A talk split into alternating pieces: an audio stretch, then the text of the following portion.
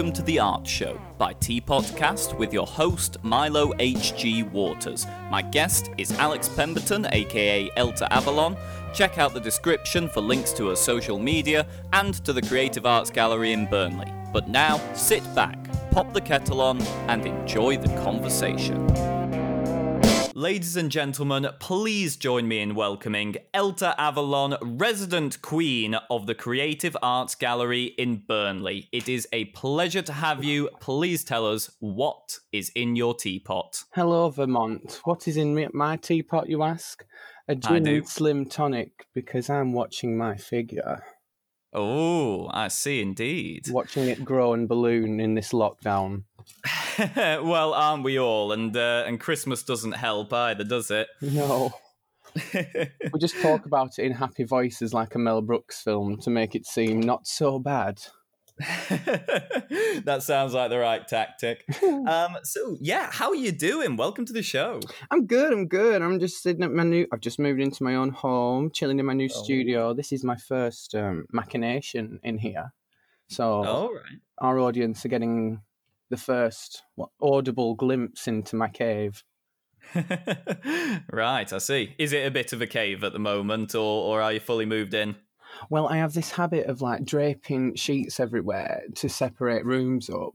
And I ha- okay. I've got one of those houses with a high roof. So I've cornered it a bit off, put my desk in the corner, sawed it perfectly because I'm a handy queen, mm. and then nailed some sheets into the roof. And I have my own booths now, my own makeup spell. I've got loads of spell books. I've got my crown.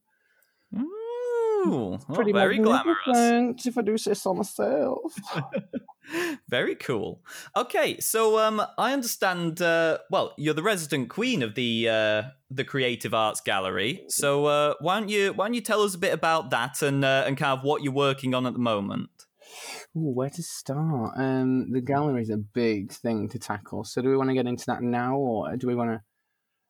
Tell you what, why don't why don't you introduce uh, yourself a bit first and tell us kind of how you how you sort of came to the gallery, and then we'll go into into stuff about that. Okay, so my name's Alexander Pemberton. And I was born in Burnley. My t- I'm twenty-three years old. Um, I've completed my education. Just if anyone want, if anyone's interested, they like a smart boy out there. Oh, I yeah. Um, I am also known by my stage persona, which is Eltariel Avalon. Previously Eltariel Avalon, but I'm going through a third generation in my creative process, which sounds very, very pretentious. But um, it's it's how my brain works. Um, yeah. So Elta is this combination of this character I'd created and myself, so I can feel a lot more comfortable, because I'm so guilty of going out there with a safe Lady Gaga. Yeah, I see. So, so is this? Uh, so you say this Eltariel Avalon is is the third generation of uh, of of the character kind of thing. Could you could you tell us a bit about kind of how you how you got to that third generation? Like, is there any influences from previous personas in there, or?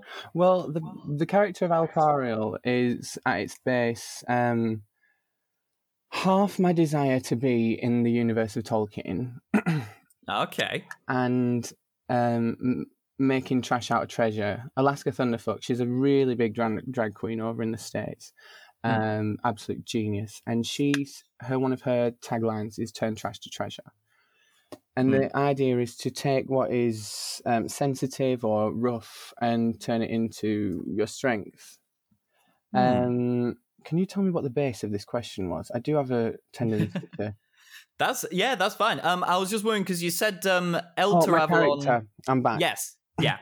And um, so one of the things I struggle with, I have Asperger's, and sometimes I feel a bit lonely because people don't understand what I mean a lot of the time, mm. and I sometimes, by my perception, assume it's me being this I'm made wrong, especially when I was younger and I was a bit lonely. Right. And everyone's okay. talking about birthday parties around you, and you're just like, her, her, her. Why birthday parties specifically, or? Well, it's like the childhood trope, like, isn't it? Um, ah, yeah, I see. Will anybody come to my birthday party? That kind of thing. Yeah, I had that when I was twenty-one, and it was still a bit of a oh. yikes. Well, with... well, if it's any consolation, I think a lot of people have had lonely birthday parties this year. Oh, geez, I know I certainly yeah. did. yeah, it's been. Uh, I well, I had one of the best birthdays. I have um, my friend from the gallery, Natalie, who's in my social, bu- my work bubble, mm. and um, we still have our meetings. And spending time with her is the best. So, and I spent my birthday with her. So, and that's the best birthday I've had literally all my life. twenty-three, oh. but uh, oh. it was summer. yeah, innit. Um. So yeah, sorry. Go uh, going back to Elta. Um, yeah, you were yes. you were kind of taking it back to um to how this kind of emerged from your childhood and, and... yeah, it's the Asperger's. So I was like, right, um, when I was little, I'd um justify this so it wouldn't seem as bad. So instead of me being um the poor unfortunate soul, I'd create mm. this alternate reality around me where I was this magic creature. I had these powers and I couldn't show anyone. Um, because it would blow their minds. Um, and I had a mission. I didn't know what it was. It changed day to day depending on what I decided. And I was in disguise, basically. So I'll, I justified being weird and strange by this. And it was sort of my burden to be alone because I had all this power. Hmm. And it's halfway still instilled in me now as an adult, which is curiously interesting. Hmm. Uh, But that's what Elta is, because the, and I relate it to Tolkien because the elves look so much like the humans, but so different beneath the skin, so complex and different, and you couldn't even imagine what's there. And uh, maybe that's um, also a bit um, pretentious, but yeah, that's what I compare no, I, it to. Yeah, I, I, I see that actually. Like, yeah, you you kind of you you created this. Uh... Connecting. You know, this idea of your your kind of hidden hidden power to you know to kind of help you. help you understand your Asperger's and stuff like that. And yeah, I see the comparison with the with the elves because you you know when you see them in the films or you read them in the books, uh, they you know you never quite you never get the sense they're kind of giving everything away. They're always holding something back. You and never they have relate to them. You never like you you're always hoping they win, but you're never like cheering for them. Legolas you cheer mm. for because you can't not. Yeah, but uh, and, yeah. They're not but human. yeah no yeah I can I can see how you kind of yeah how you got to that kind of elvishy character from that uh oh sorry I just said elvish didn't I that's a bit of a Tolkien sin Elv Elven Elven whatever he says um don't miss race mate Jesus Christ not in twenty twenty-one oh I know I need to I need to get my my Get Tolkien. woke, get woke yeah I need to get Tolkien woke whatever the Middle Earth equivalent is oh. but um Yeah, yeah, that's that's really interesting actually, and it's uh, yeah, it's cool to see that kind of that very personal base and how it how you, you kind of took took it into the character that way. So it's did to that keep kind you interested. Of yeah, it's to... so oh sorry. oh well, I was I was just going to ask sort of um, how how Eltaria Eltariel um, kind of has has changed through through her generations, how she's kind of changed with you, grown with you. Uh, if that's the case, or, or has she stayed quite quite the same? So, Eltariel is the culmination of where I start all of my practice work. I started five years ago now. I've pinned it down. That okay. is when I first started experimenting with drag and putting a wig on and putting makeup on. um, and that was because I was moving in theatre circles, which is a bit of a cult sometimes. Um, yeah, it is, isn't it? Yeah, it's a bit weird. Um And there was a, a call-out because someone wasn't turning up to rehearsals, darling. So oh. one of the cast um, put out a Facebook thing saying, we need an angel du machinard. And in it was tagged the three gay guys who were in my theatre company. And um, the other two, I don't know what they said, but I went for it. I was like, I'll go on that. Because I'm always a person who will ch- chase a challenge or do something to open my mind. Because mm. you only grow and learn from experience and doing things that are, that scare you, that are dangerous or seem taboo or wrong. Um, not like going extreme, Jesus, let's keep it some boundaries, but... Yeah. I have a strive to adventure. So I was like, I'll go do it. And I was about sixteen and it was terrifying. Because all the connotations of a man wearing women's clothes, you always think, um, you know, you're going to be a target. Yeah, yeah. Um, I, go on. Well, um, uh, so I was, I was just going to ask. So, um, did did it start with this? Um, I'm guessing was it a youth theatre or an independent company that kind of that gave you that opportunity, like, or? I feel really awful that I can't remember the name of the company because it was. um, I only did one with them, and it was over in Oswaldtwistle, but I've stayed in contact with everyone, almost everyone from the company. I've kept up with them because my social media has a bit of a blur whenever I have a bit of a, a head thing. But um, I've I've kept up with everyone. It was Adam Calvert. He's a brilliant artist, brilliant guy, really smart, really uh, a man of the people as well. Um, he was directing it, and he took me, and he knew I was a bit rocky and a bit shaky, but I think he knew what I know about myself. He said, well, I will try my hardest and I will give everything I've got to give. And I have got something to give, but sometimes it gets lost on the way out, as all, yeah. all performers can probably attest to.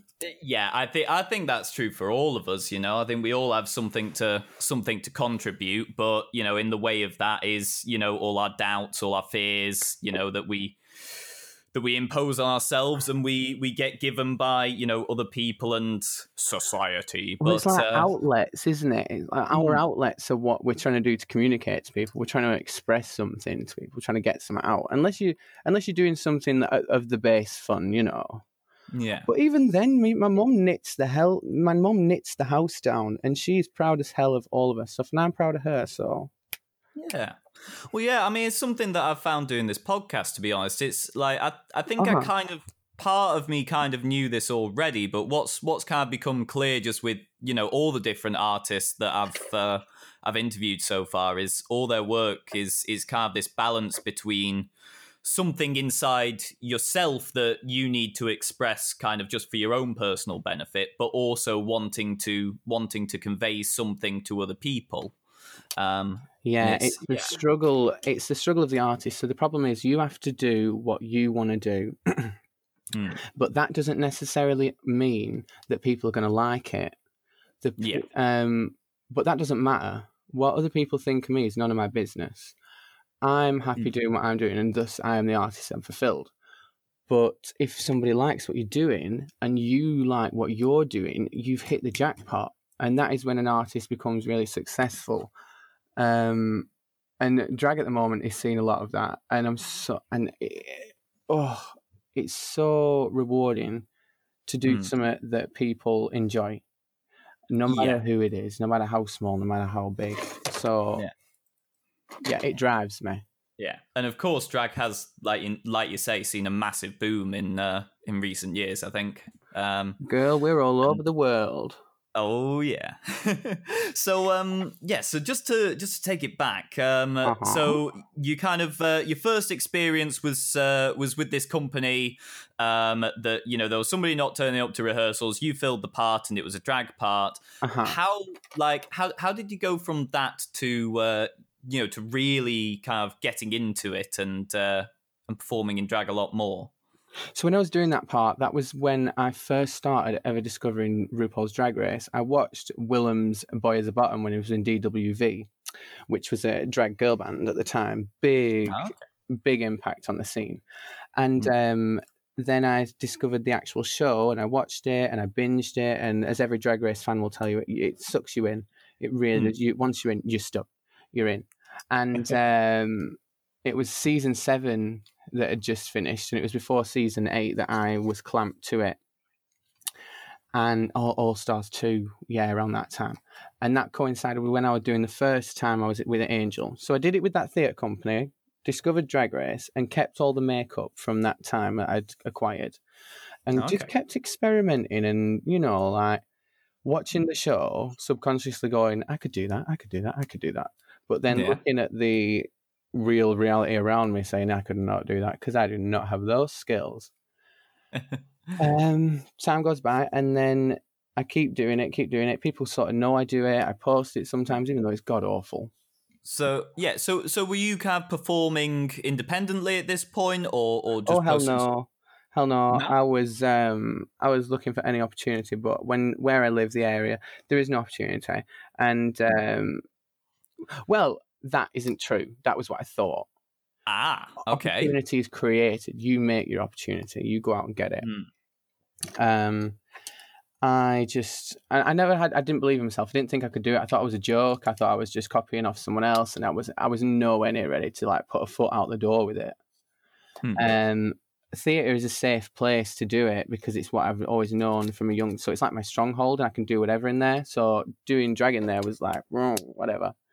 I'll get the most yeah. eyes on me. You know what I mean? Yeah, for sure. Yeah, Ooh. absolutely. I mean, uh, yeah, my, well, my only experience, I, don't, I, I feel um, not quite prepared to call it a drag performance because I, like, I just stuck a dress on. I don't feel like I really got into it, but uh, it was when I was doing High School Musical for my school play when I was about sixteen and they needed a female teacher for one part. Um, I just stuck a dress on for it, but I got Jesus the best line yeah. in the whole. I got the best laugh of the whole play, so I count it as a win. But, um, but, but yeah, like I, I know what you mean. That like theatre's kind of that, particularly oh, for young boy in a dress. Whoa. Yeah.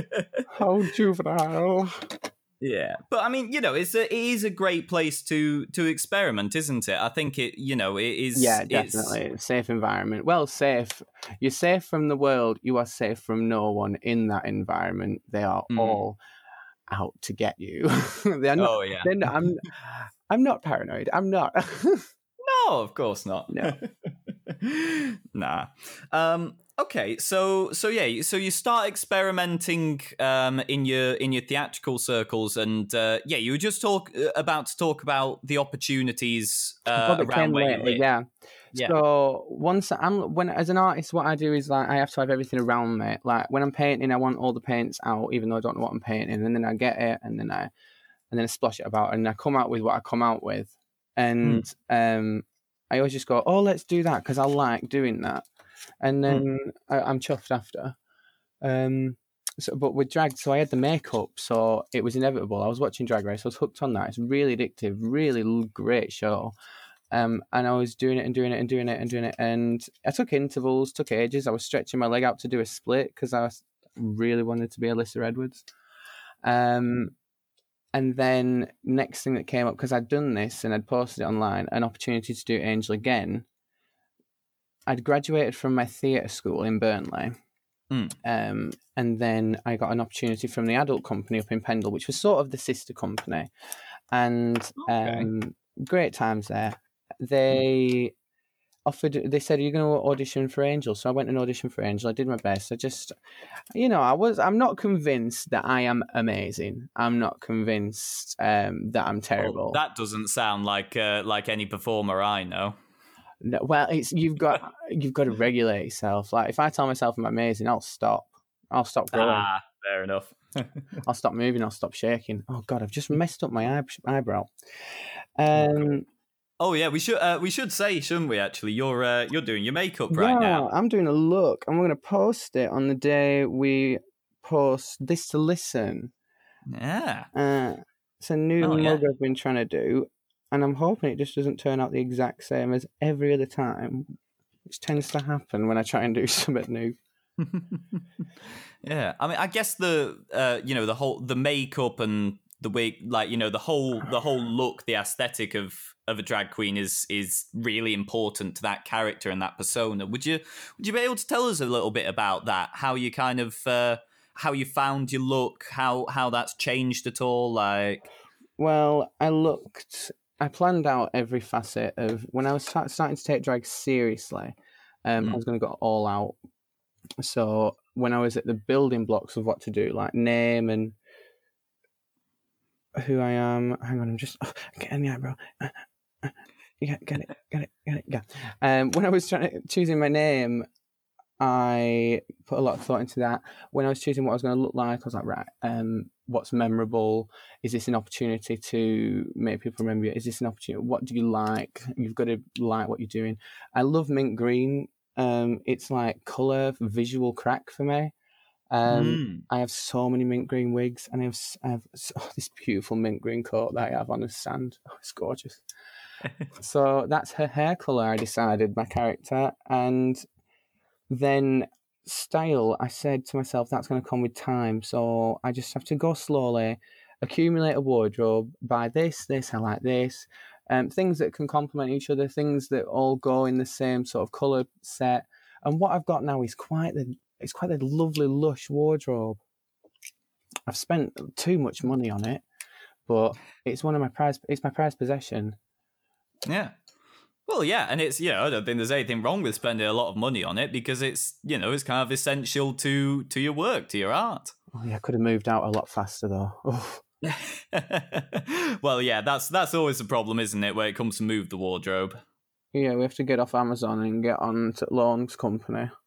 Yeah. So, um, yeah, could you tell us then sort of how you came to uh, to the Creative Arts Gallery and... Uh... And yeah, kind of what that is, how it came about, how you got involved in it. So I do the Pendle gig for an Angel again. I do Rent mm-hmm. again. And then with the same director, I go to do another one in Rochdale because, oddly enough, someone's not turning up to rehearsal. Ah, okay. Again, again. And I think some of these queens are scared to do it full out. I think they talk the talk, but when they walk the walk, they're a bit intimidated by letting it all out. Mm. Because why would you not turn up to rehearsals for it and judge a motion hard unless you're just, you know, not woman enough? Yeah, yeah. Um, and I did it there, and then I decided, right, I love this so much. I'm going to take this seriously. I'm matured. I've got an income. I've got a sense, a sort of sense of the world, and I've got a, a vision, and I've got something to contribute. So I'm going to do it. And that's when Eltariel was made, and then the gallery. Oof, see, the gallery is a massive... The gallery needs to come later. What's, there's so much juicy bits in between. There's a okay. journey to follow, honey. Oh, right, okay. Well, uh, well, well, take us on this journey then. Like... So we do... We say we're going to do drag properly. The first thing I do is I look to Canal Street. Um, how mm. explicit can I be on this podcast? As explicit as you like, my dear.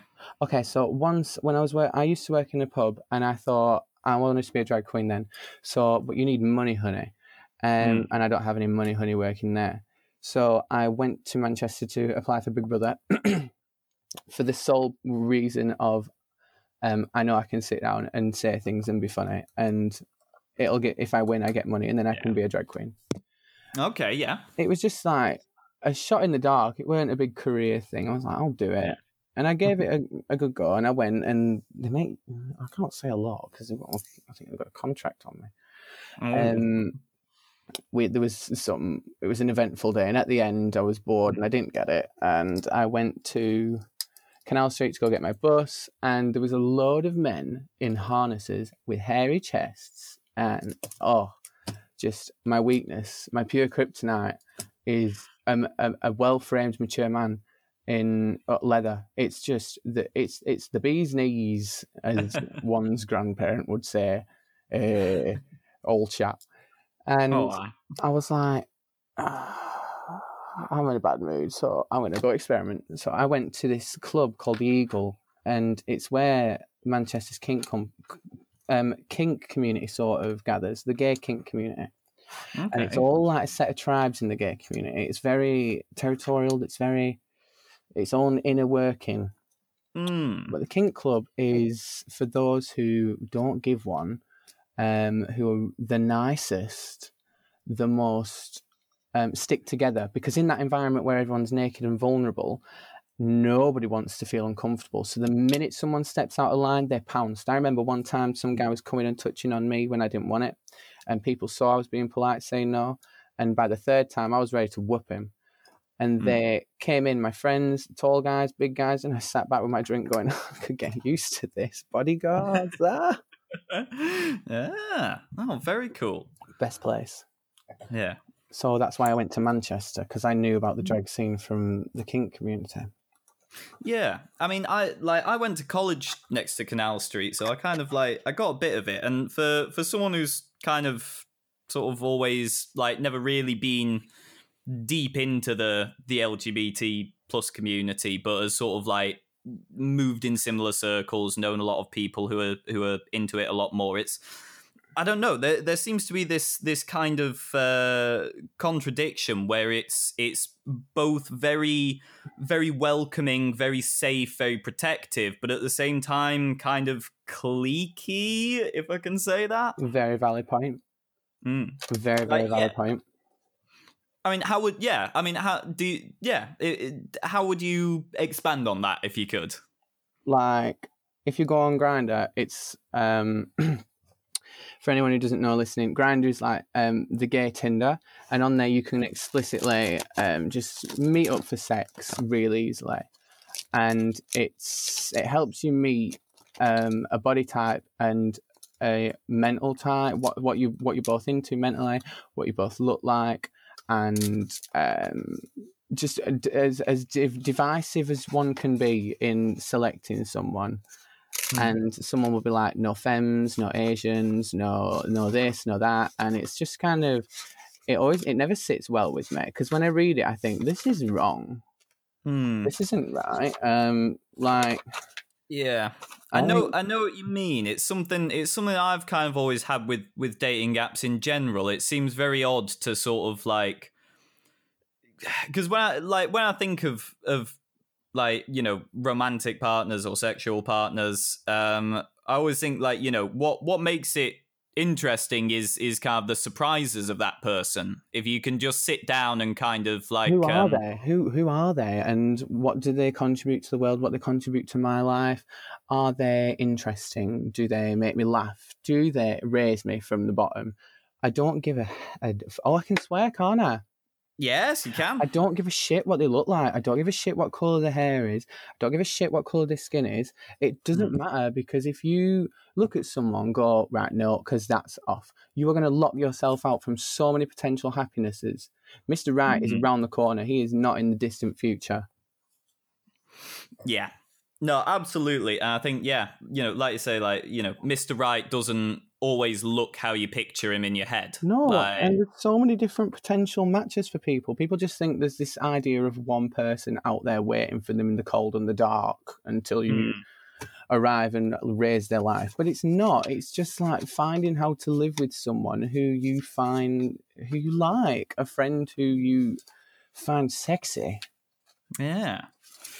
Yeah, for sure. So, yeah. So, I mean, well, we've kind of we've kind of riffed on the on the community a little bit there, but um, so you're so you go to Manchester, you're hanging out on Canal Street, you're sort of getting into the scene. Yeah. Prior um, to Canal Street, though, I've been work I've been working a day job as a waiter. Load of drama goes on there. Bombshells, kaboom. I make moral choices because I'm compelled to. It leads mm-hmm. to breaking a friendship, massive thing. Um, still wish I would have handled it differently to this day. So mm. I start doing drag as Elta, driven not only by this desire that's built, but by a desire to, when I get knocked down, I want to get up big. And so mm. this all went down and I was going into a bad mental place, um, which is something I want to touch on later. Um, rather big th- event happened that kind of Um, change my mind about the world, but this all goes down and I want to get up bigger and better. So I say, right, I have this skill, I'm going to do drag, I'm going to empower all the confidence of these queens and all these people I look up to, all these artists. I'm going to live my full, I'm going to live my truth, I'm going to go and do it, and they're, they're all going to be like meh, and I'm going to kill it. So hmm. I go to Manchester, get in the scene, I go to work in a club in and Aye. I go under the impression I'm there for an audition t- to join an, a summer entertainments team, which is says to me performing.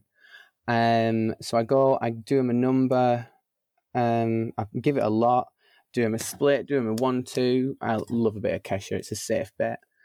Um, they seem lovely. I get on the bus and I go home and I'm like, oh, I'm a drag queen and I'm going to get paid for my art, because we all know what that feels like, getting some money for doing our, our shit. Yeah, innit? Yeah. Mm. Um, do you want to interject or so, do you want me to carry on? Um, well, yeah, I'm happy to let you carry on, to be honest. So you're, you're performing at Bar Pop now. Like, what's what's that like? How does that go? Oh, you said... Oh, did I say the name? Or did you say the name? Oh, I thought I thought you said the name, and oh. then I, I picked up on it because I used to I used to frequent Bar Pop a bit. Uh, oh, have you ever seen? Did you ever see me there? My short stint. I. I'm trying to think. I may have done. I, I don't know if I'd remember, to be honest. I mean, we're going back at least at least three years now, if not four. Oh, for no, me, it's like... not three years. Oh no, it won't say it won't be done then. No, ah, no, yeah, but that was where it was. Um, yeah, you caught me off guard. Now this is like hard reporting. Um, oh, what was I? What was I saying? Take me back, you harsh man. So, okay. I promise I'm not trying to be harsh. Okay, so you're you're taking your first professional gigs as a drag queen. Yes, I go off the audition, do it, they love it. I um I get the gig, I go home full of it, and then I go back and they they want me to do door, which is basically like in do you know in town when they hand out flyers to come oh, and join yeah, yeah. the club. Um, I've basically done hospitality for f- three years at this point, and after three years of it, I'm sick of it. I love people. I love the people I work with. I love the times. I wouldn't have changed it for the world because it teaches you a work ethic, but mm. fed up with it. Can't do it anymore. I'll, uh, there's only like so many times you can get shouted at because someone's panini isn't the, you know. yeah, I yeah, I totally get where you're coming from on that. I could do it again and I'm not above it, but oh, yeah. I don't want to do that right now. I want to work harder and challenge myself at something that's really fulfilling. So I'm doing drag and I'm not going to hand out these flyers. Mm. But I say to myself, right, you have to show work wherever you go. You have to show willing. You have to show, you have to earn your keep and do the grind. So I was like, right, I'm going to do it. Yeah. Um. So I worked the door and Um, I'm very, I'm a very by the rules person. We we all have to follow the rules. Um, mm. But when in any situation, any organisation, there are rules there that are can be well, like we say uh, everywhere before COVID. If we told everyone say please wash your hands, everybody washes your hands before you leave the toilet. Not everyone is washing their hands. Do you know what I mean? Yeah. Yeah. Post pre-COVID, obviously, because now everybody's having a yeah. shower after every oh, yeah. little tinkle. Yeah. um, but yeah, I know what you mean. There are there are rules in there that you know. Honor among thieves in breaking them. Yeah, yeah, I get mm-hmm. what you're saying. And even the boss of the company will do it, and that's not in, about anyone in particular. Yeah, yeah, of course. But then, so I go do the door. We have to stand outside. We have to stay there. Whatever we're wearing, we have to stay out there. If it rains, get an umbrella. You have to draw people in. You have to do your best. So I got that right, and I take it as like an improv challenge. So I go out there and I improv and I, I learn how to do it. I'm like, oh, this is a skill. I'm pulling people into a club, so I'm going to make the best of this. I do it and I have fun. Um, I make people laugh. The queens all seem lovely. It's great. I meet this this queen who I noticed today called Oxymoron. She is fabulous. She is um, a vile, vile cunt. She's actually she's she's disgusting. Actually, I don't I don't know why I was a bit delirious a few seconds ago and said she was anything other than spectacularly awful. This sounds like a slightly complicated friendship, I'll be honest. It is, it is. She's just jealous of me, but I never bring it up because I know if I do that, she'll really let rip and just... She's very good with her tongue. She's very verbally talented. All right, well, let's hope she doesn't listen to this then. I'm going to send it her and I'm going to say, oh. Read, uh, listen to this, I just called you a bitch. You're a bitch, Oxy. Am I going to get a call the next day wanting her to come on? Yes. To, uh, it's going to say, are you fucking bastard, you talking about me? Oh, yeah. All right. So, yeah. So, so you're working the door. Um, mm-hmm. I'm working yeah. the door and working the door and working the door and working the door and working the door and for quite a while. Okay. And I'm like, when do I perform? And I went to one rehearsal and this is where it went a bit west. And I'm a professional. And I'm never going to talk bad about any other performer. Um, but what it was, I think it was a miscommunication between, I think it might have been a bit of my Asperger's, might have been a miscommunication mm. of two different people coming from two different places.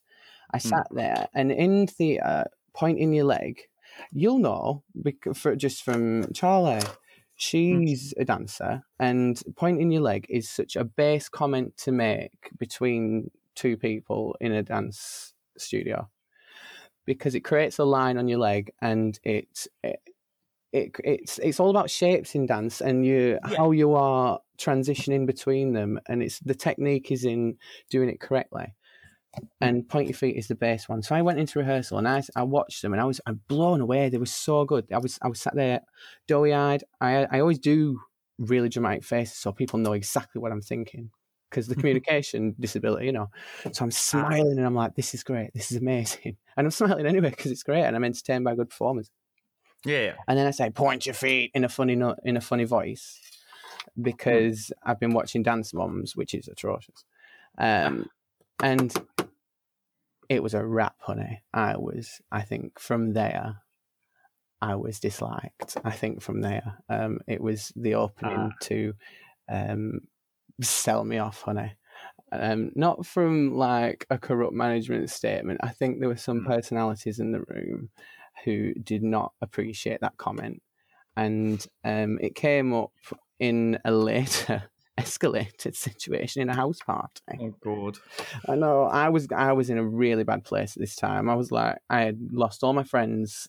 It was a big dramatic thing back home, and then I was like, I just want to go here and meet some nice people. To my partner who I'd met in Manchester, and I was like, I want to meet some nice people. I want to have a good time. I want to have a good time. And I was like, already drunk, and mm. no one wants to be friends with someone who's already drunk at the start of the party.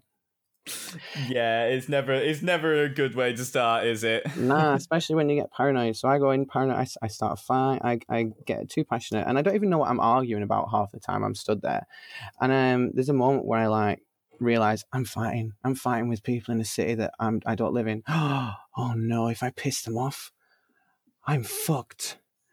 Shit, I, I, I didn't stop. I didn't stop. I carried on, and I I, I hold my ground. I think it was something to do with I said, if you have a problem, if you have an issue on a professional basis, you should come and talk and resolve the issue. Don't let it be a high school little drama. You should come mm. and talk.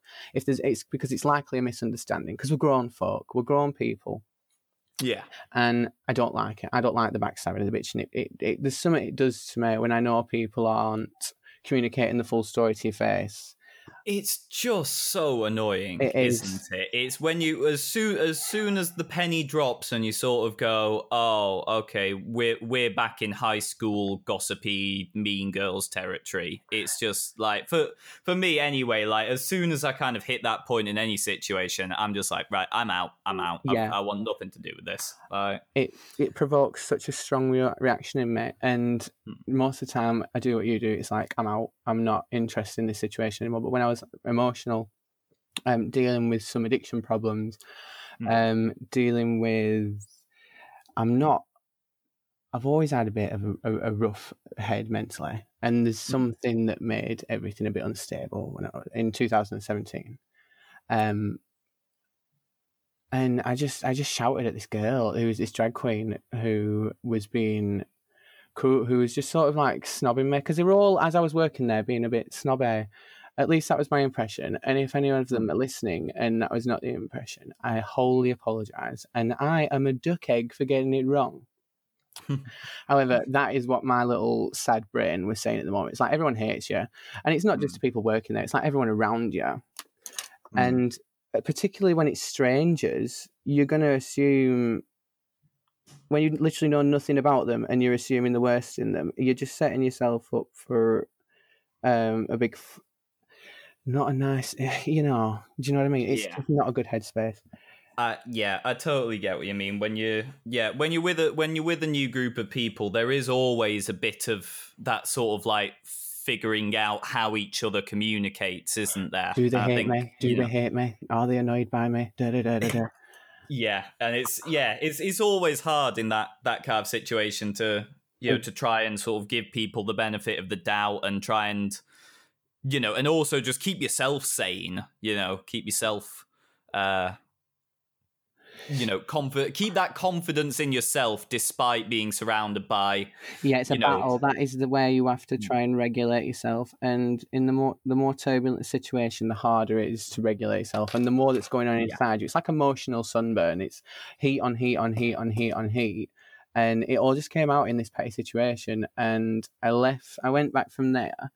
And me, I am a stubborn bitch, Milo. Okay. A very stubborn bitch. And I said, the best thing to do is you go back and you carry on. Even after right. I've made a thing. How did that go? All of the staff, all of them are angry in the morning, uh, or so I'm told. And I'm like, oh my God, I've done this two times in a few months. I am just the most socially inept, destructive, um, amateur arsonist with a fixation on bridges to have ever been born in Burnley with a wig on, you know. And I'm just, it, it just, it just didn't get any better for a while. Uh, Gee, Christ. So I, I, You've got to start using amateur arsonist with a fixation on bridges now. That's yeah, that's a that's, one. that's a new one for me, and I like it. That's Willem Belli. It's in his book. Um, ah. It's it, it'll might get better. That's what it's called. It'll might okay. get better. It'll might get better. Cool. Um, yeah. So this is going. It's going south fast, and I've not got a lot yeah. left in me at this point because I've dealt with um, the thing that happened in two thousand seventeen was the Manchester bombing. I was present there with my friend Jess McGlinchey, and um, it was um, we didn't know what it, what had happened, even being there and running away because we didn't mm. see anything, and we only realised something had happened is when we walked down a long road, got to McDonald's, and there was this young girl sat next to her mother, and there was tooth, there was a tooth, and um, some like guts in her hair, and it was quite um harrowing, and it's set in all at once, um and I thought to myself at the time, I'm not going to know what this is doing to me right now, and this is going to do something, um because people talk because you hear all the time how people go through traumatic events and how people um see things and experience things and they're changed, and it's in telly all the time, it's in documentaries, and it's all over. So but Um, well, so, you know, every experience has an effect on you, doesn't it? Yeah. And you know, something that's that's traumatic, that's unexpected, that's you know really, you know, something like the Manchester bombing or, or anything like that. Yeah, of course, it's gonna it's gonna impact you. It's gonna really change you. Excuse me. No problem. I'm sorry if that's triggering anyone. um, provided the ear in. Let me just take a drink. Aye. Mm. Mm. Mm. Mm. Well, now we're doing an, S- an A S M R podcast. Oh, shall we? Shall we? Do you have anything we can crackle? How long do we have, by the way? Um, so I tend to go for about an hour. We've been doing forty minutes already. Oh no! See, this is the thing I like talking. Um, yeah, that's that's fun. You know, I'm not you know hard and fast rule on an hour, but yeah, we'll we'll. Yeah, we'll, say, we'll, we'll what's the max you'll go to? Just so I know how to plan what I'm saying to not. Um, let's say let's say we'll stop at an hour and a half if we if That's we haven't reached the finish already. Yeah, yeah. Um, so it's where were we? Um, so oh, I'm so I'm so docile about it. Where were we? Hey, that's quite all right. That's my job, so far so as I'm concerned. For it, aren't I? Yeah, I'm like, you know, you're you're the you're the train, you're the locomotive. I'm just here to keep you on track. Love like... Thomas the Tank Engine, I do.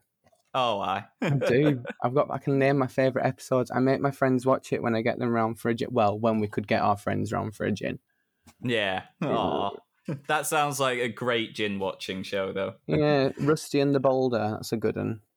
Okay, mm, I'll have to check that one out. Um, so yeah, sorry, we're we're in twenty seventeen. Um, the the Manchester Arena bomb has just happened. Uh-huh. You've, you've witnessed. You wanna... Sorry, I, I think it's better. Do you want to know anything about this? Is the best way to go about this? Well, I'm trying to get an impression of uh, you can of, ask anything of your... you want, and I'll I'll be as raw as you want. Ask anything you want, but I find it's better to be probed on it.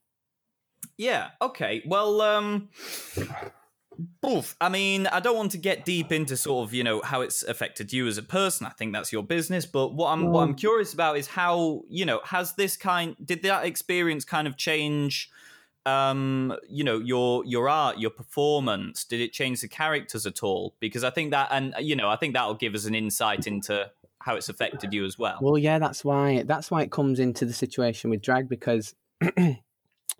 Um, in in musical theatre, I got this anxiety about my, myself being a performer. I always think I'm doing everything wrong. I always think people are looking at it because I'm doing everything wrong. Um, I thought I was dancing wrong. I thought I was behind everyone. So it it, it was hard to like get the incentive to rehearse because I was like, well, even if I rehearse, I'm going to be really bad. But somehow, I even when I'm not trying, I have this idiot savant ability to try to pull through. And mm. I know when I'm not doing my best, but even when I'm not doing my best, I can usually get by. Which is not, not the best thing because it encourages me to be lazy sometimes. But um, it's a good survival trait, yeah, at least. Yeah. yeah. Um, it t- it lets me lie back on laurels a bit. And mm. I think support from my parents kind of backs me up all the time. um, bring me back. Where did this start? Where does this relate? So how how how did the incident in twenty seventeen affect your your artwork, your performance? So it's like um, my even though you don't want to ask if it changed me, it, it's it's hard not to say that. Because, no, yeah, I mean answer answer that however you want. Like. Yeah, it just you. It was when I saw the girl and. It, that's when reality set in and it was real. And I think up until that point, there was this nice carpet of um, danger exists in fairy tales and books. And there's almost this romanticised approach to like bombs and and in, in modern society, with gaming especially. Yeah, we're very de- we're desensitised to it all, I think, aren't we? Yeah, you know? And we don't we're not scared by it because it's mm. all just a thing on the computer, and it's not a reality for us in this part of the world. Mm. Um, so when it was real, I stopped caring about a lot of things. I stopped when it when it was. There's this whole thing where we had the wrong tickets as well. So we were meant to be on the side, the exit where the bomb was going off. But I, being a genius, had sat us down in the wrong place. And this girl next to us said, "Get out of my seat." And I said, "I'm not in your seat." And my friend said, "Oh, we're not in her seat." And I was like, "I know." And then she got drunk halfway through the concert, threw up and had to be escorted out. And we were like... And I checked the ticket and I was like, we were in her seat. Mm. So we were in her seat all along, even though we were like confident, one hundred percent. Oh, dear. Yeah. And we were meant to be on the opposite end, uh, right round the ring near the door. So we weren't meant to be there. And then that set in. I was like, okay, we're meant to be near to the, where this happened, where people saw worse. Mm. I know a young lady named Ellie May, who's a good friend of mine.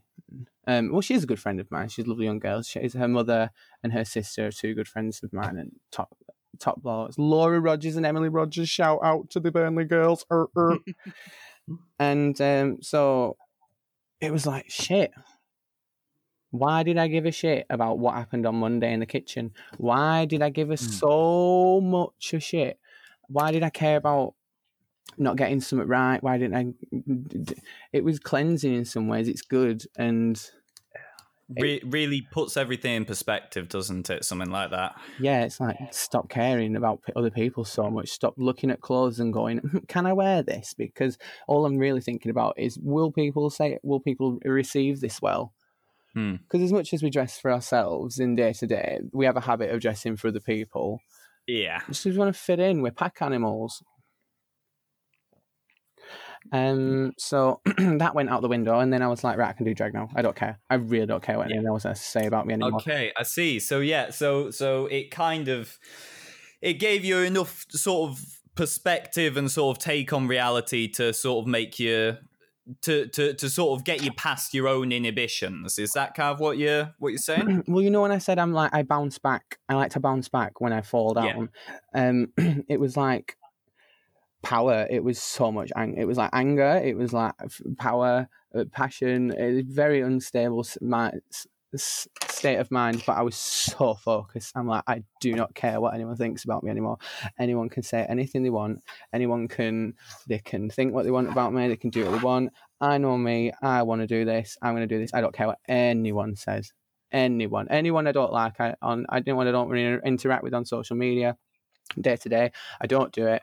I don't interact with people who I know I'm going to upset me. I live my life how I want to. It's a tiny bit lonely sometimes, but I am happy and I'm in control. So it was all at once, all that.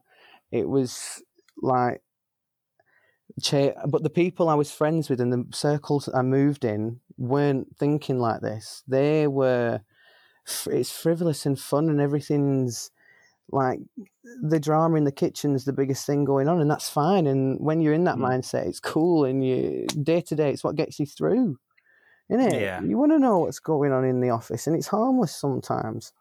But I didn't care anymore. Yeah. So yeah, I, I get, I get what you mean. There is, there is a point where you, you know, you kind of. You thrive on the, the kind of social situations wow. and the gossip and the drama. And then there is also a, a point that we reach, I think, where it's sort of like, yeah, no, nah, it's, it's time to sort of do our own thing. Can like, you do anything else? Can you do anything else? Can we talk mm. about something else? Because I was com- I was I was coming into work because um, for about a year I was tra- when I was struggling with some addiction issues, I was trying to solve life's big questions to solve my problem. What's wrong with me? I know. I'll answer. Where did humans come from? Why are we here? Uh, Fine. Yes. That's genius, Alexander. You've got it. And every fibre of me was like, let's do it. Hmm. So... So you're going through your philosopher stage. Oh, yes. Locked in my room. It's a wizard's room. It's I paint the wall. So it's like a white box room. It's, that was a mm. garage.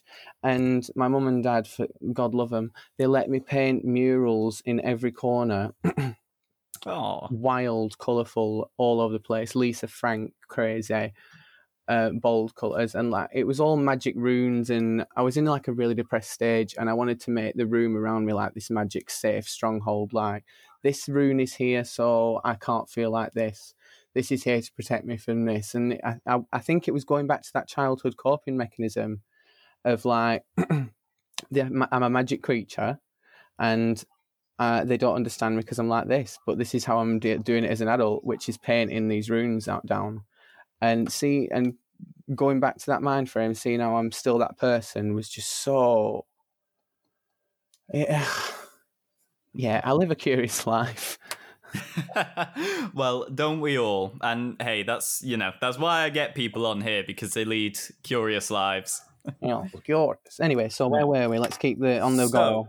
Okay, so um, you've uh, you you've kind of like thrown caution to the wind. You're really going for the drag the drag scene. Yeah, um, doing anything. I'm, ta- I'm saying what I want as well. I'm talking yeah. um, probably a lot of shit. My mouth is going all the time in like protest to the world around me. Like I'm going to say whatever I want, and I'm going to be really straightforward. And it was so liberating. Yeah, I'll bet it was crazy. So did that, and then. Um, but where were we in the drag story? Are we are we in Manchester, or have we just left? Yeah, so we're we're we're in Manchester. There's been um all the all the stuff has kicked off at um at your last venue. Oh yeah, so I've fucked up everything there. we'll uh, lay yeah. that down for the record. I've fucked up everything there, and then I've gone home, and I'm like, are we quitting drag? Are we stopping? No, we've spent all my savings. We're carrying on. I'm going to sell this house if it kills me. You've invested a small fortune into a wardrobe by this point, I guess. Oh, and... not a small fortune. Oh. I have actually gone into my savings that I've put in with Whitbread, taken out one thousand pounds worth of saving, which took me five months to accumulate. Then I've then I've got one thousand pounds off my mum and dad, who generously gave it me to, because they believed in me. Mm. Which was just sweet, but now I was like, why did you give this actual idiot all that money? I didn't even know what I was doing in drag back then. And they gave me a thousand pounds, and I was just like, mother. Um, mm. Two of the best people in my life, if not the two best people in my life. Yeah, for sure. Um, so yeah, so you're throwing caution to the wind. You've got all your gear. Um, you're ready to go. Yeah, carrying um, on. We're, we're being relent- We're rebellious at this point. I'm in Burnley, so I start looking at old contacts um, that I've met through doing shows and going to events and meeting people, knowing people, everything I've got basically. And mm. I'm learning about reality T V, how it works behind the. Um, the curtain, but I've been doing that since I was since I discovered Drag Race in two thousand fifteen. Mm. So I'm so I've set my actual goal is now to get on Drag Race. This is when I've decided to myself, okay. But prematurely at this point, because at this point I was an absolute rat and I did not know what I was doing. Mm. I had no idea, and I had no business walking around saying I'm going to apply for RuPaul's Drag Race because I was not ready. Yeah, but that's you know I think we all we all go through that at some point, don't we? Is that is that point where you know just enough to get to you know get Billy Big Bollocks coming out, isn't it? Like, yeah, I think it's also we have a dream And mm. the dream stays the same, but the likelihood of it coming true changes. So when we look on it, when we had the dream, when all we had were like uh, paper lashes and mm. um, makeup off eBay, it weren't mm. that real. It wasn't that realistic, was it, babe? No, it wasn't that much of a uh, thing now. But now, um, I wouldn't say I'm ever going to be ready because I think something like that's really wild. But I'm just working as hard as I can, and I'm going to try my hardest. It's my career end game, so well, yeah, and, and that's I, all you can do. And I think it's I think it's really good that you've got that kind of like clear clear target to aim for. I think that's something that a lot of people kind of struggle with. You know, like it's what Rue's given us. Hmm? It's what RuPaul's given us. He's given um, queer mm. people and people who are, until much very recently in history, were outcasts and people mm. of the night. Night, uh, literally, I've met so many fantastic this people year, people this year doing drag and doing my craft in Burnley. And even though it's been a really terrible twenty twenty, I wouldn't change it for the yeah. world, because the people who exist right beneath our nose is the talent, the personality, the people, the kindness. It's it gives me hope. It renews me. Hmm. Wow. That's yeah. That's a really nice sentiment, actually. So, so you get to Burnley then, and you're going through old contacts. Yeah. My... Are we? Yeah. Oh, oh, this is a bit I've written down. So we have to talk about someone. Um. So I get back to Burnley, and I have this. This I know. Right. I know this bird. This. Right. This. Um. I don't want to say sweaty. I want to say um. Is rancid mean?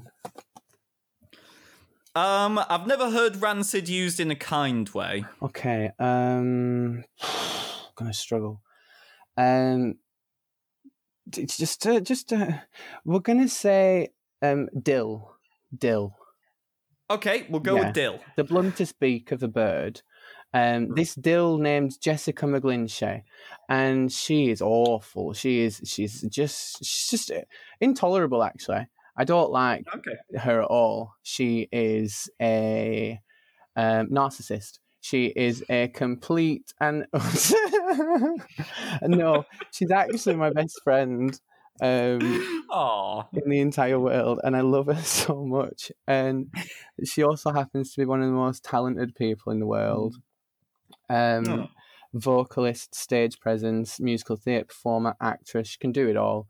Um, mm. And she is the one, and we've known each other since we were in theatre school young, and she was the one who was at the concert with me um, mm. in two thousand seventeen. And that's that brought, that brought us closer, but it's always been a bit of a, uh, a looming cloud sometimes. We're never going to be not friends, but it's just like, what happened to us sometimes? What the yeah. What happened to our lives? you, you, I, had an, I had an identity crisis. I thought I was someone else because all my friends, I was I was bored of them. I didn't. They weren't saying things that she was. I never got bored of Jess. I never disconnected with her. But large amount of people in my life, I was like, I can't be bothered. I've got no energy. I've got nothing right now. Mm. Um. So she gets so, me the gig. I've, I've okay. not forgot. I've not forgot. I know where uh, I am. All right. Time. Okay. Um. Which, which which gig is this though? You forgot to tell us that. This is called the Platform two nineteen K, and Jess was hosting okay. it at the Burnley Mechanics, and it was a lineup of uh, local oh, artists yeah. and bands. Some really good guys. Phil Evans. Um. Jesus Christ. There's so many bands all the time, and my head. I am such a ditz. I forget the names. I know. I know bands, and if I've yeah. seen them twice, they're in my head, and I've met them, they're in my head. But mm. I cannot remember the name, and they're gonna murder me, and I'm alright with that. Um. So, um, I I get there at the last minute because um, sound check takes me some time, and then rush in at the door as I'm supposed to go in, as any drag queen is infamous for. Do Land of Lola, do some numbers, and she gives me like some visibility in the town. Just doing some numbers is so great for an artist. Anyone will, when they're starting, jump for an opportunity like that. So mm. having that friend there to just give me this lifeline after everything's gone a bit pear-shaped was uh, it was it was inspiring. It kept me going. It pushed me forward. It was like, look, you've got people on your side. Yeah, yeah. I think that's that's such an important part of, of being an artist, of, of doing a kind of freelance work, really, is having those having those friends. You never know where the next opportunity is going to come from, is it? Like... No, that's the core of networking. See, people don't understand how networking works sometimes, and I can get a bit passionate about this. I am a bit bad about this as well sometimes, because I don't see me as having any sort of visibility sometimes. And that's down to my head, and that's down to me being new on the scene for, well, I've been around a year and a half doing me, so. Um, but I never think me posting something is going to show it off. So I sometimes yeah. forget to credit people, and I sometimes forget to, um, do, I'm better at it now, and I've worked on it because I've noticed people haven't taken to it kindly. And that's my fault for not res- respecting what they're doing. But it's because I don't see me as any sort of platform. If I was yeah. if I was assured and I had a big following, I'd be splattering it everywhere, because I'd be like, I'm helping my friend by doing this. Yeah, I, I, yeah, I get what you mean. And it's a, it is a, a shift, isn't it, for when you when you go from using social media as, like, you know, a personal thing to, you know, to, to using it for, for networking, for self-promotion, for putting yourself out there, that kind of thing. Suddenly, all this stuff about, you know, Yeah, um, I'm on Facebook as Elta. I'm not on Facebook as Alex Pemberton. If someone's on my Facebook and being associated with them is not going to be good for my business, I'm going to make the totally kind of cold decision, but to just take you off that platform. But it's not personal. It's because that's my professional business platform. Yeah, and of course. I have to moderate who sees that, what content is being associated with me, and it, it's its whole thing. So, yes. some, but some people can take that seriously. Yeah. Well, it's, yeah, I mean, I mean, it is, you know, it, it kind of knocks you for six when you first get into it, and suddenly, you know, you've gone for it, because we're all, we're all used to putting a picture up on Facebook or Instagram or whatever just for I our... I keep thinking, why is it not as easy as it was when we were little? Do you know when we were starting yeah. social media, our generation? I think we're, how old are you? Uh, I'm twenty-three. Oh, yes, yeah, so we're the same age. It's our generation that's, like, had it half and half, ten years of mm. no te- no level of this sort of technology, and no. sort of two thousand ten, two thousand twenty, it's just been massive difference. Yeah, yeah, and it's uh, yeah, we're an interesting generation, because we've we've we've seen that transition, haven't we? Yeah, right. It feels unfamiliar now. It feels like the mm. internet is changing over to a different generation, or it's just I don't understand it as well as I did, which is. Being a child of the internet, very alarming. Nah, same, to be honest. But to well, to be perfectly honest, I've never felt like I understood it. But um, but yeah. So you get this gig at the Mechanics anyway. Um, well, how does that go? Um, it's it's mixed, because it's obviously one of the first things I've done where I'm myself. Mm. Um, I try and I do this. I tell this weird lie. I say. Um, I'm classically trained. I'm trying to be satire, but it's very obscure. I'm not classically trained. I did musical theatre, mm. and something people would say about is like, it's it's a very prestigious thing, and I'm not taking away anything from the art of being classically trained, because it takes more talent than I've got in my entire body to do that sort of thing. Yeah, I remember a couple of singers that I used to know, and I can just picture them simmering with rage right now. Yeah. Oh, yeah. This is why I'm bowing down and saying, you have a talent I cannot touch. So I'm mm. not I'm not confused about where we stand, guys. Yeah. Um, and I was doing a musical theatre song, and I said, I'm classically trained. Oh. Yeah, but I said I didn't even say like a joke watching it back, so I'm like, shit, I just look like a weird liar, because I go on to sing poorly, and, and the nerves take over, and I lose the ability to sing. It's uh, it's a r- tightrope sometimes. So I, mm. I, I, but I do I put out a good show. My lip syncing can't be touched if I'm on my game. That's yeah. where I'd say my strength lies, and my dancing, and um, that goes good. And then from there, what happens naturally with networking is.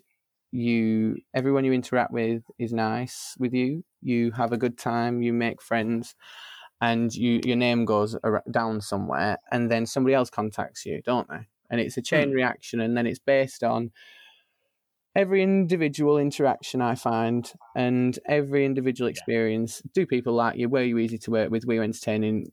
All of that. So that's where networking is a job, because you have to consider all these things. Yeah. It's social and professional hell. Yeah. Get um okay, so we are we are just going past the hour mark now. So okay. um if I'll you don't mind, I would... Yes, please. Okay, so in Burnley we're doing the gig. Uh, I'm selling it. I'm doing radio. I'm doing um I'm doing this competition called Queen of the North, which got cancelled because of COVID. Blech. Um, yeah. But I did get to do the last Christmas light switch on in Burnley. Um, my friend Aww. Jess again hooked me up through the lovely Raina Pepper. She's a babe and a diva.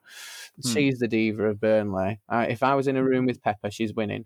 And that went down very well. I, that was a time when I was like, you've got to sell the house.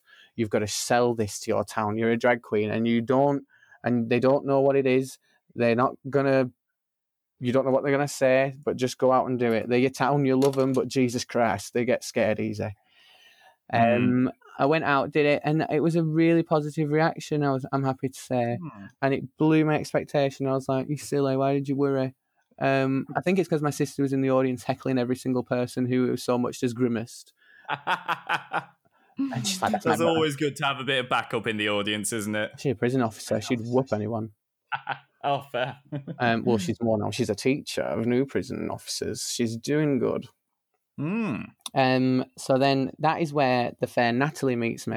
Um, and I will say from the start, Natalie George and Kane Bramley are two brilliant, brilliant people.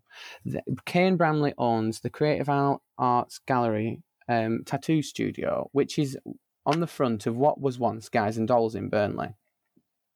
Oh, okay. It is an right. iconic gay scene, and it was important to us as so many important movements in the U S, like um, this Stonewall, and there's the Brooklyn Ballroom scene. And for us in Burnley, there was so there's a lot that went down there, and I can't cover it all right now because we haven't got time. Mm. Um, and there's just too much right now. But we're we're we're working on loads of projects to teach people about it in the coming year, COVID provided. Okay. So, um, we Natalie has restored the bar, and it's now a go again. And she wants it to be a hub for artists. And she invites me to come and perform this a, a performance that she's lined up called the Platform Project. Oddly enough, mm. which is the same okay. name as the other one. Ah, but she didn't copy. Right. It was already down. It was already planned. So coincidence. Hey. Right, uh, so um that's yeah, how so got right, I see. So um yeah, so what?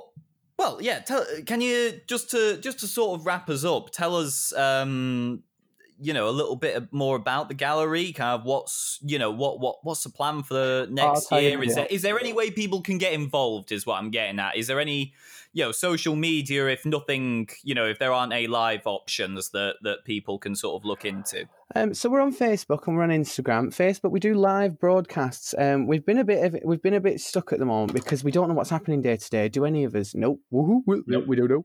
Um, so we have to play ear by ear, and we we put out a load of content. As I say, we're on a bit of a hiatus, as everybody is. But when it mm. when we're back up and running, you'll be able to find everything there: events, um, what's going on with us, posts, artist highlights. But the main thing I want to say about the gallery is it is this hub for artists. It is it is what every young artist needs. We mm. can all have a craft and we can all want to do something, but having somewhere to show it, to get an audience reaction and to practice is so difficult. It is impossible to find somewhere that will let you just do whatever you yeah. want um with no questions asked, and there's going to be no like ooh. Um and Natalie has provided that key need to young performers in Burnley, because you can, if you have an act and you've put work into it and it's entertaining, and you can come do it. You can come down to the gallery and we'll do your event. It's, mm. I, I, I think the situation with money is to the artist's benefit. I think we just let them charge a ticket on the door and keep what they get, and then we take a, a deposit if they make any. But not a deposit if they make any. Um, but I'm the worst person to be telling you about this right now. Yeah. um, so. No, it's- Yeah, it is really cool. It sounds like they're, you know, you're all doing really, really good work there. And uh, yeah, I know what you mean. Spaces like that are imperative, just so... so important. Mm-hmm. Um, yeah. she she took to me and I took to her, and her and her partner, I'd say they're the people I, some of the people I miss most in this lockdown period. Um, obviously, because the gallery isn't open at the moment. We're not in a work bubble, hmm. um, so I can't see them. Um, and I miss them. I miss them so much because they've just brightened my year up. We've had all that crap going on before we've got to this point, and then I meet these two fabulous people, and they just light up my life. Um, hmm. And I, I'm, I'm like, I'm in it with you. I'll work. I'll show up. I'll show up when you want. Don't give me money. She gives me money. I say, don't give me money. I don't want any money. um, I get in the wig. I get to the gig. We we do the function, whatever it is, if I'm performing or not. Uh, she gives me somewhere to perform. She tr- she makes me feel like an artist. She treats me like um uh, like I'm a talent. She listens to me. She takes my input. So having this sort of thing as a drag queen, especially a home bar and a partner who in business who is just the best I could ask for. I feel like I've been rewarded for like carrying on to this point. And we encourage anyone who is feeling a bit like they don't know where to take their stuff, they don't know where they can do their stuff. Do you know what I mean? They don't know where they can do mm. their thing. Um, this is a place to do it. This is a place to further it, because there's classes at the gallery, there's arty, there's arty nights, there's events. There is we're doing a um, what is it? A scribble and a pint and scribble. Um, oh, I'm probably murdering that again. But it's a social hub, and it's it's um, yeah. a family akin to a house in the Brooklyn scene. It's a family, and yeah. if you want in, if you want a place at the table, you come in, you get a drink, you are friends, family, have a chat, safe place. Well, that sounds fantastic, and it's it's really good to know that there are places like that still, you know, still making it work, still fighting the good no, fight with so it. Tell everyone about it. We will indeed, yeah. Um, okay, well, I think it's about time we wrapped up, um, unless there's anything you'd like to leave us with, any last thoughts? Um. Well, do we? Are we shamelessly plugging anything? Oh, shamelessly plug away. Shamelessly plugging, right. Um, I'm going to be doing some more posts coming up because I've entered into my third generation. I've moved into my new house, my studio's set up, mm-hmm. and I'm uh, coming into a new stage in myself as an artist. So look out on my page. Um, mm-hmm. Check out the gallery, leave us a like, follow us, and you can see what's going on with me and all the family over there. And oh, just want to say to everyone... Uh, just find that bit of yourself that keeps you going right now, mm. and uh, keep your head up, guys. Mm. Good advice. Elta loves you. Elta loves you. Ah, oh, well, I think that's going to help a lot of people keep going.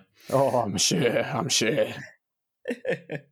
All right. Well, it has been an absolute pleasure talking to you. Um, Thank you. And I look forward to seeing uh, to seeing how the makeup's gone as well. Oh yeah, posting some sweet videos too. Oh, YouTube. Yeah, I'm going to do some YouTube. Look at my YouTube. It's a Go threat, for it. Yeah. We'll put links to all of this stuff in the description, and uh, and yeah, make sure people can find it. Thank you. I'm sorry for getting all right. passionate there. Hey, no problem at all. We like passionate here. All right. Well, thanks so much. Have a great evening. Thank you very much. You have a great one. Stay safe. Aye. All right. Bye. Bye, children everywhere. Thanks for listening to this episode of The Art Show by Teapotcast with your host, Milo H G Waters. Don't forget to check the description for links. And as always, take care and take it easy.